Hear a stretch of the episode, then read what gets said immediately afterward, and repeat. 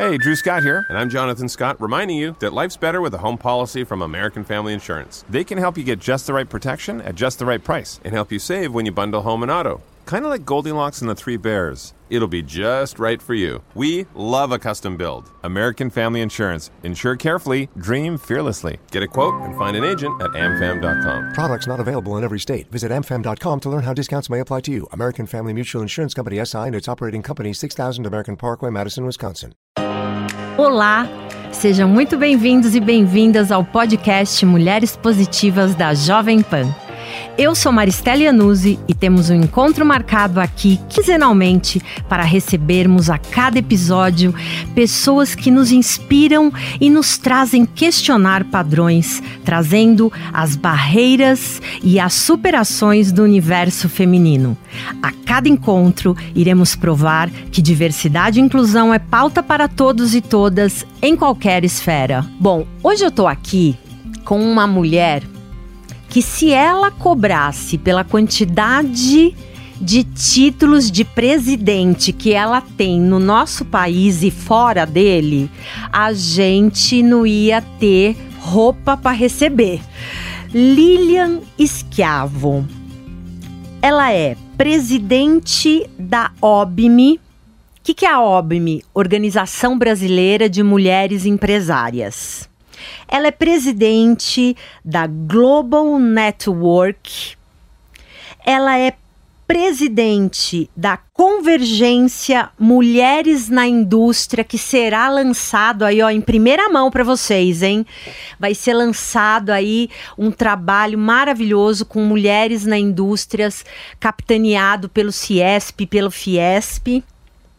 E também presidente do Conselho do IBRAE, que é uma instituição brasileira de relações internacionais e governamentais.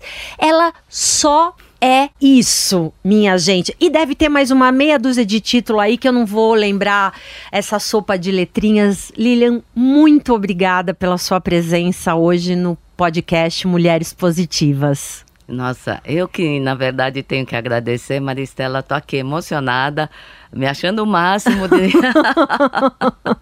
Vocês sabem, o meu problema de timidez é gigante, mas a gente derruba, né, todos os medos e vamos lá. É isso aí.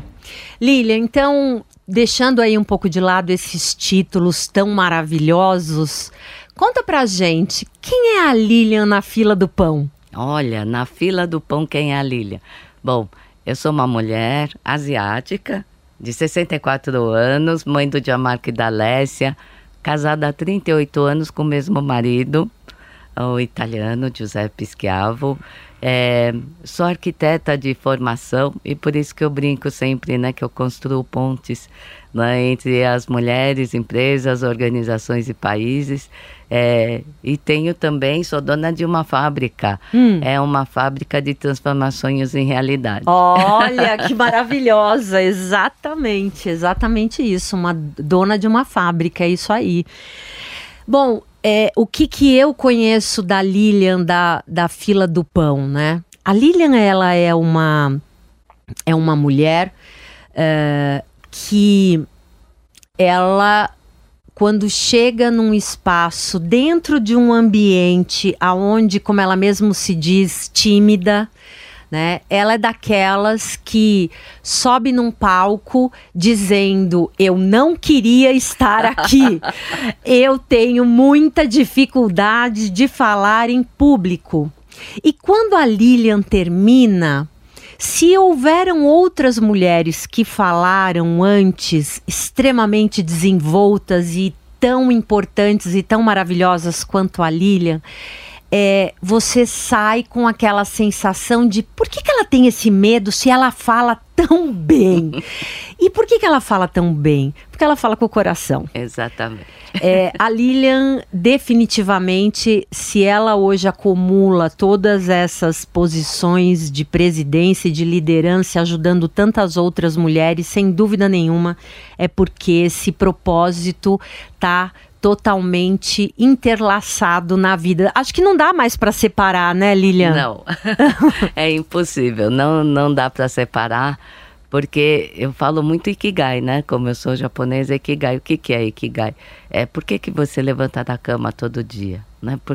Por qual é o motivo? E todo mundo tem um motivo.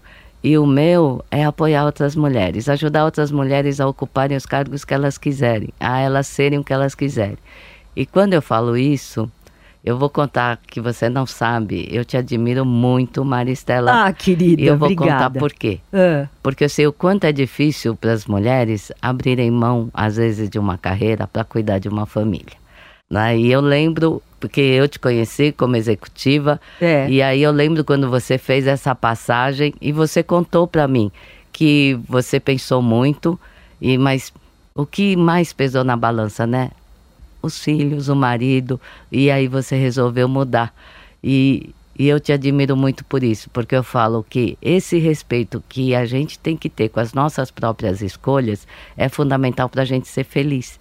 Né? Então, parabéns, Mari, porque obrigada, você é um querida. Exemplo para outras mulheres que, se tiver alguma que está com medo, não, se joga e vai ser feliz. Mesmo, vai com medo digo, mesmo. Você está com medo, vai ser com feliz, medo. Enfrenta, começa de novo, porque... Tem valores que são inegociáveis na vida e tem coisas que a gente não pode perder. É verdade. Né? Então, o que adiantaria, talvez, sair do país e ficar sozinha? Não era uma alternativa, não era uma opção para mim. Não podia. Então, isso é uma coisa que eu queria falar muito. Um tempão queria te falar sobre isso. Obrigada, meu amor. E a admiração é mais do que recíproca.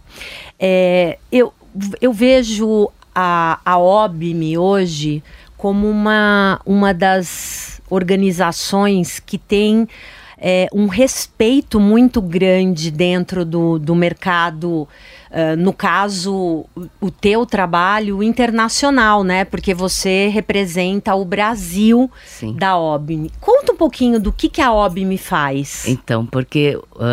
A OBMI, na verdade, ela é membro da FECEM, né? Fomos chefe da Entreprise Mundial, fundada em 1945 na França, estamos em 120 países. Eu já falei sempre, 5 milhões de empresas é muita coisa, mas é porque as mulheres às vezes têm 5, 10 empresas. Quantos CNPJs você já tem? Né? Então, são 5 milhões de empresas. E quando eu assumi a OBMI, eu sempre brinco que é uma pessoa que você está trazendo para a sua vida, porque nós temos pessoa física, mas temos pessoas jurídicas. Uhum. E tanto a física como a jurídica, elas têm um core, um coração. E quando eu assumi a OBMI, eu fui tentar descobrir o que é a OBMI, né? Qual é o coração? Porque se eu não obedecesse o que fosse a identidade da OBMI, ela com certeza ia morrer. Uhum. E eu descobri que o que ela tinha de mais forte é...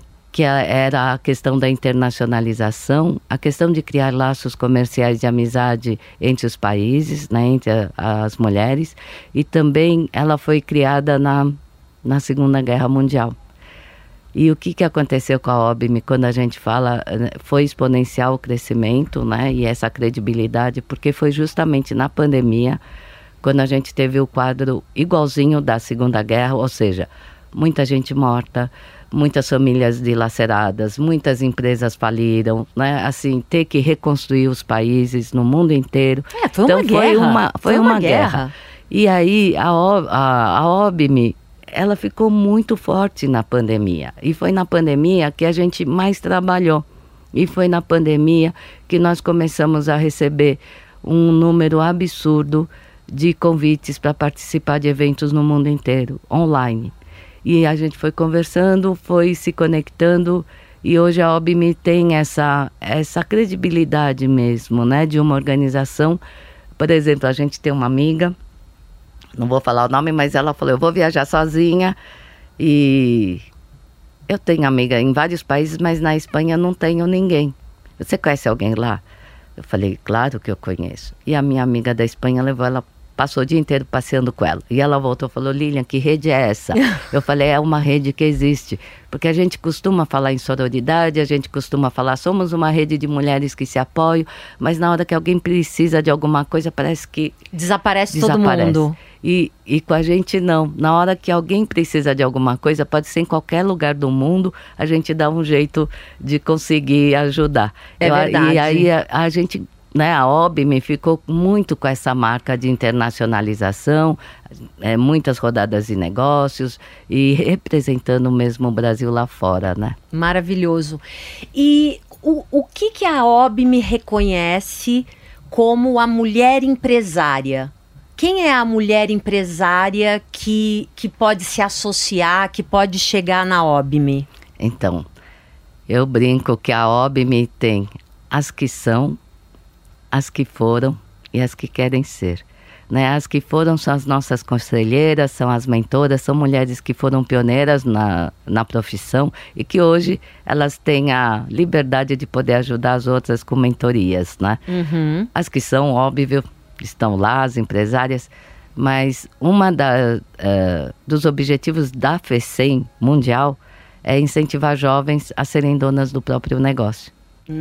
Então, nós aceitamos as jovens também, porque andando com a gente, eu falo que a forma mais fácil de você entrar nesse mundo é estar no meio de nós, né? Porque você aprende aquilo que eu falo, aprende fazendo, né? E não tem lugar melhor do que você se cercar de outras mulheres e ter vários exemplos para você seguir. Então, a OBMI é isso. Bom, eu tenho a honra de ter sido... Você é embaixadora. Eu sou embaixadora, né?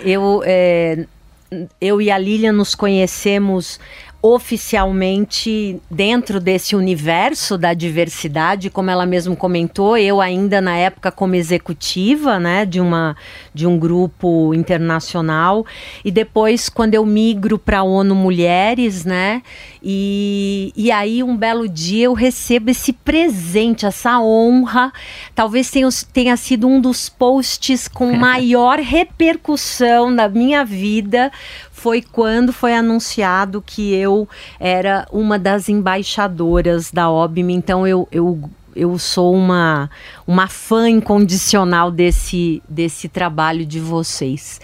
E esse momento da OBMI, você representando o Brasil em outros países, qual é o teu trabalho e qual é o teu objetivo quando você vai para esses eventos? Então, porque são várias organizações, né? Então, a OBMI sede na França, então tem um comportamento mais europeu. Uhum. Global Network, são 150 países, sede na Índia. Aprendi muito com elas, porque... às vezes a gente começa a reunião fazendo uma meditação, uhum, cultural, e a espiritualidade é muito grande. A Convergência Empresarial do Mercosul é sede na Argentina e é basicamente associações para falarem de negócios, né? Então, cada organização tem uma identidade diferente. E desde que eu entrei, eu percebi que o Brasil, com essas dimensões continentais que nós temos, com tantas riquezas, tantos talentos, ninguém conhece. Por quê? Principalmente quando a gente fala da América Latina, talvez por um problema de barreira de língua, até de idioma, parecia assim, que estava a América Latina toda junta, e aí o Brasil ficava e não participava. E eu acho que quando eu comecei a fazer isso, eu percebi a curiosidade que os outros países têm em relação ao Brasil. Muita, gigante. Assim, eles querem saber os nossos produtos, querem conhecer as empresárias daqui, o que a gente faz. O Brasil tem, eu acho que tem uma cara muito forte, sabe? Porque a gente é uma nação diferente, né? O Brasil, por exemplo... essa multiculturalidade que a gente tem, né? Os sabores, a natureza, as riquezas, agro, tudo nosso é assim, é superlativo. Então, todas as vezes que eu saio e para representar o Brasil, assim, a única coisa que eu fico triste é que eu queria levar delegação tipo de 300 mulheres, né? E eu ainda não consegui, mas o meu sonho um dia é ter uma delegação para mostrar lá fora, de mulheres muito poderosas, porque estão todas aqui, né? É impressionante, você está falando isso, eu estou lembrando da época que eu ainda como executiva era responsável global por uma determinada área na companhia, e no primeiro encontro internacional do grupo mesmo, né? Eu lembro que eu ainda muito insegura com o meu inglês, né? Eu costumo dizer meu inglês macarrônico, né? E E aí as pessoas falavam assim, não, Mari, fica tranquila, porque o evento é levantar, falar teu nome, quanto tempo você trabalha na empresa, aquela meia dúzia de pergunta que vai ser igual para todo mundo, tal. E eu fui essa primeira vez para Hong Kong, né, eram aproximadamente 120 pessoas na sala, mas na verdade ali nós estávamos representando aproximadamente 90 países, né? E cada um realmente levantava e falava, ah, eu sou fulano, trabalho há tanto tempo na empresa, sou responsável por isso, por aquilo outro. E já sentava. E eu fiz ali meu roteirinho, falei, escrevi exatamente a mesma coisa que todo mundo falava, né? E tudo bem. O que aconteceu? Eu comecei dizendo, oi, eu sou a Maristela Iannuzzi, eu sou do Brasil. Pronto. Acabou. A hora que eu falei isso, que eu era do Brasil, foi aquele burburinho na sala. E a coordenadora do evento, ela já lançou uma pergunta que ela não tinha feito para absolutamente ninguém. Exatamente. E aí eu pensava, ai meu Deus, por que essa mulher tá perguntando isso só para mim? E eu virei a sensação do evento. Vira a estrela do evento. E eu falei, meu Deus, se eu soubesse, eu não tinha falado que eu era do Brasil, gente. Né? E no fim, realmente, a gente tem aí apesar de historicamente o Brasil ser extremamente discriminado, né? A América Latina como um todo por outros países, mas quando eles chegam perto da gente, né, dos brasileiros, é um momento que eles têm uma ânsia de conhecimento. Porque é Brasil, o Brasil é mágico. Na hora que você fala, eu sou brasileira, e essa coisa, né? Você é loira, eu sou japonesa. Então, assim, o Brasil tem isso. Fica todo mundo curioso, eu quero entender esse país, eu quero saber como que pode ser desse jeito. Maravilhoso. Você sabe que a minha avó, ela mudou, a minha família toda é italiana, né? Só eu e meu irmão que nascemos no Brasil. E a minha avó, ela vem da Itália para o Brasil fugindo da Segunda Guerra Mundial, né? E por várias vezes a gente falava para ela, Nona, a senhora não tem vontade de voltar para a Itália? Ela falava, eu gosto de voltar para a Itália para passear, mas o melhor lugar para se viver é o Brasil. Porque aqui, de certa forma, é uma espécie de paraíso. É que a gente, às vezes, não consegue enxergar com olhos bons, né? A gente tem um olhar muito crítico, óbvio, porque a gente quer que seja sempre melhor. Exato. Mas, de verdade, se a gente abrir o coração e olhar para o Brasil, assim, com muita generosidade, a gente vai entender por que tanta gente procura vir morar aqui, né? Por que tem tantos imigrantes, por que tantos povos e tanta gente quer vir para cá para passear? Até porque o brasileiro tem uma tendência natural de ser muito acolhedor, né? Sim, hospitaleiro. Né? Super. Lilian, me explica uma coisa, você que viaja aí e tem esses relacionamentos e esses contatos com o mundo todo, aí falando um pouco mais de América do Sul, o que você reconhece como um grande trunfo da mulher brasileira comparada com outras mulheres empresárias, né? Estamos falando de um nicho específico de outros países. Então, é engraçado que quando a gente fala de igualdade de gênero, de violência contra a mulher, a gente fica muito triste por conta dos dados, né? Um quinto em feminicídio. Então, a igualdade de gênero a gente sabe que está muito distante para que a gente consiga. Nós não somos a Finlândia nem a Islândia. Só que um dia eu estava falando numa palestra assim com vários países. Eu estava meio que com muita dor contando os nossos dados, né? E o que as mulheres daqui passam. E aí terminou a palestra, uma delas me manda inbox assim: Lilian, você sabe que vocês são o quinto país em feminicídio porque vocês conseguem ter estatística. Aqui as mulheres morrem e ninguém sabe.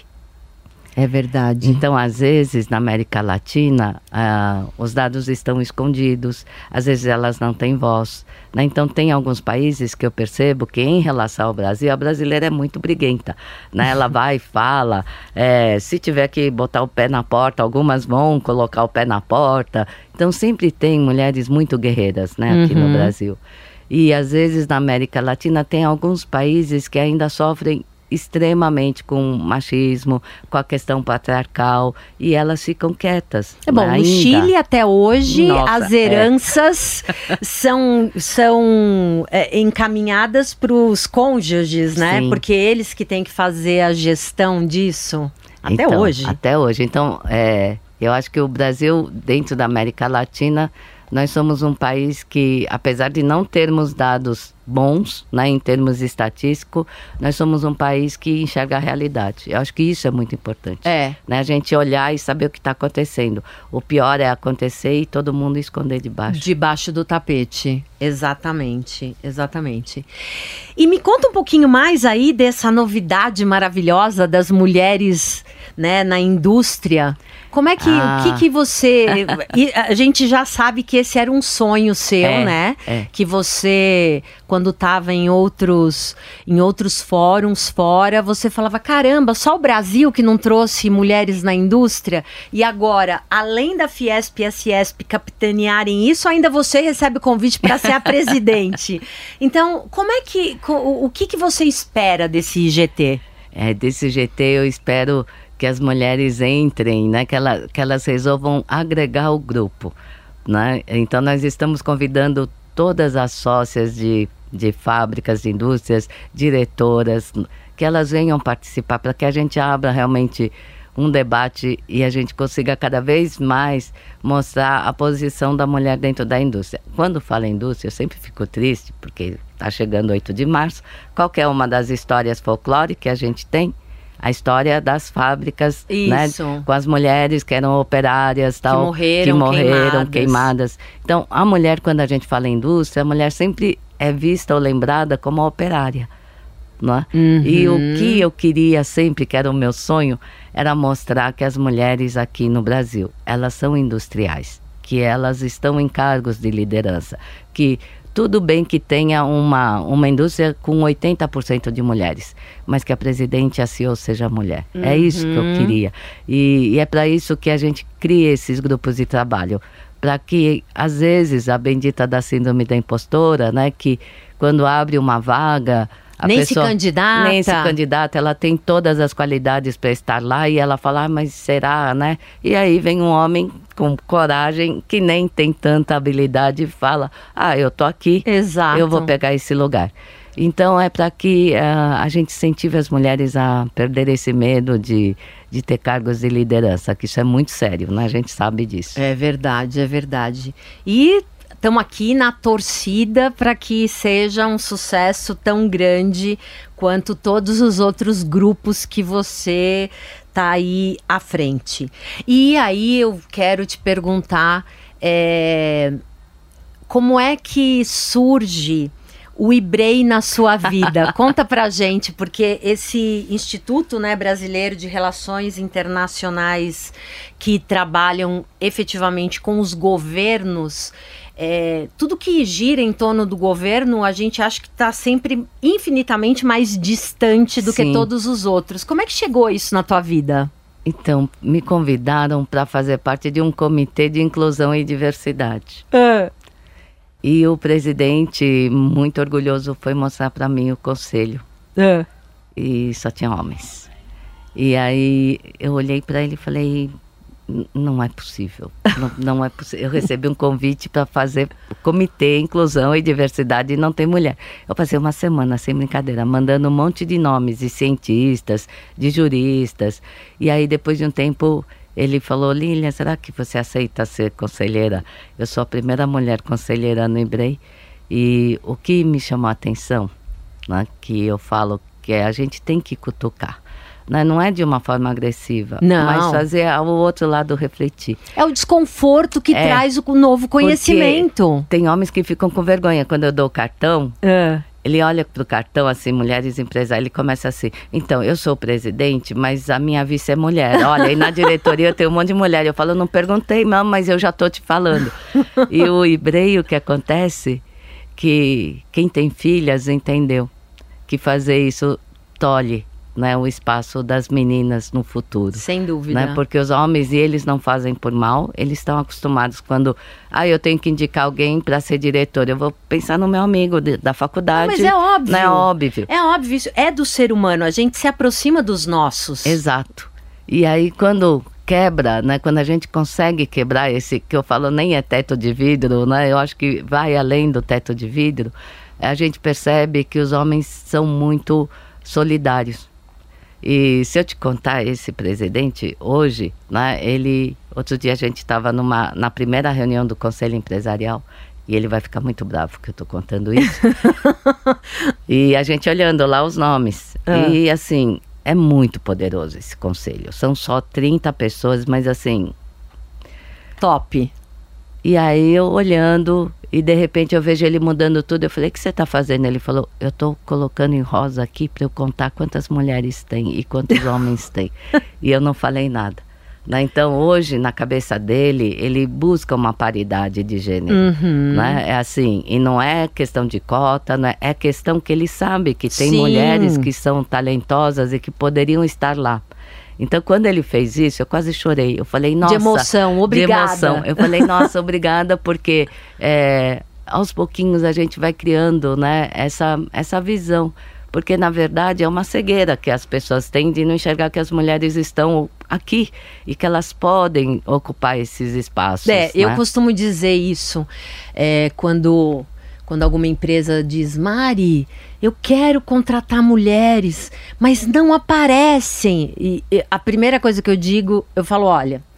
levando em consideração que 52% da população brasileira são mulheres e 60% de quem se forma são mulheres, eu acho que você não está procurando no lugar certo. Com certeza. Ah, eu estou procurando mulher. Onde você está indo procurar? No ITA? Talvez você não vai achar, né? Então, eu acho que, como a gente já mencionou, o ponto hoje... não é achar um culpado. Não. Ninguém quer crucificar ninguém. O que a gente busca hoje é quem de verdade quer fazer a coisa acontecer. Então, se você tem um conselho, aonde nesse conselho só tem homens... quando você vai, e dando o exemplo do conselho, porque o conselho vai muito de indicação... quando você indica pessoas para o conselho, você acaba indicando aqueles que estão mais próximos de você. Se historicamente eu trabalhei a minha vida inteira só com homens, a chance de eu só ter nome de homens na cabeça é infinitamente superior a você, sim, lembrar de uma mulher. E aí é que vem o ponto. Tá tudo bem isso acontecer, porque é do ser humano. O ponto aqui hoje é, nós já sabemos que isso não é mais o esperado, o admissível e o justo. Então, eu tenho que sair do automático. Sim. Então, eu tenho que ter esse olhar genuíno e não é vetar os homens, mas sim dizer, ok, eu já tenho 10 nomes de homens, eu preciso ter alternativas de mulheres também para que elas possam competir. Então eu sempre digo, talvez vai demorar um pouco mais o teu processo, porque não vai ser tão automático a indicação de mulheres, mas dizer que elas não existem, não, essa hipótese não existe. Não tem como, até porque, Mari, você sabe o que eu sempre falo, quando começa essa discussão, eu falo, tem um estudo que diz que 80% das decisões de compras nos lares brasileiros são de mulheres. Então, se alguma mulher está com medo, né, você tem que colocar na sua cabeça que você já está administrando a economia do nosso país. Porque, sem concorda? Dúvida. A economia, ela gira em volta do consumo. Então, se as mulheres, elas são as protagonistas quando a gente fala em consumo, elas podem ser protagonistas também quando a gente fala em ocupar cargos de liderança. Não, e tem outra coisa. 45% das casas brasileiras... mães solos. São, não só mães solos, mas são economicamente sustentadas por mulheres. Isso significa as mães solos, como você bem lembrou, e todas as mulheres que compõem o orçamento da casa. Sim. Né? Então, hoje, diferente de 30, 40 anos atrás, as mulheres no passado, elas tinham esse corpo, querendo ou não, da sociedade dizendo, você vai ficar em casa e o homem é o provedor financeiro. Hoje, praticamente 50% das casas, os homens e as mulheres saem para trabalhar e é a somatória desses salários que compõe a vida daquela família. Então, não dá mais para achar, e aí a gente pode entrar em outros números, como além dos 80% de poder de decisão de compras, nós estamos falando de o consumo da mulher naturalmente está focado na família, na casa, na educação. Educação, né? E saúde. E são saúde, as duas primeiras coisas que elas investem. Então, ou seja...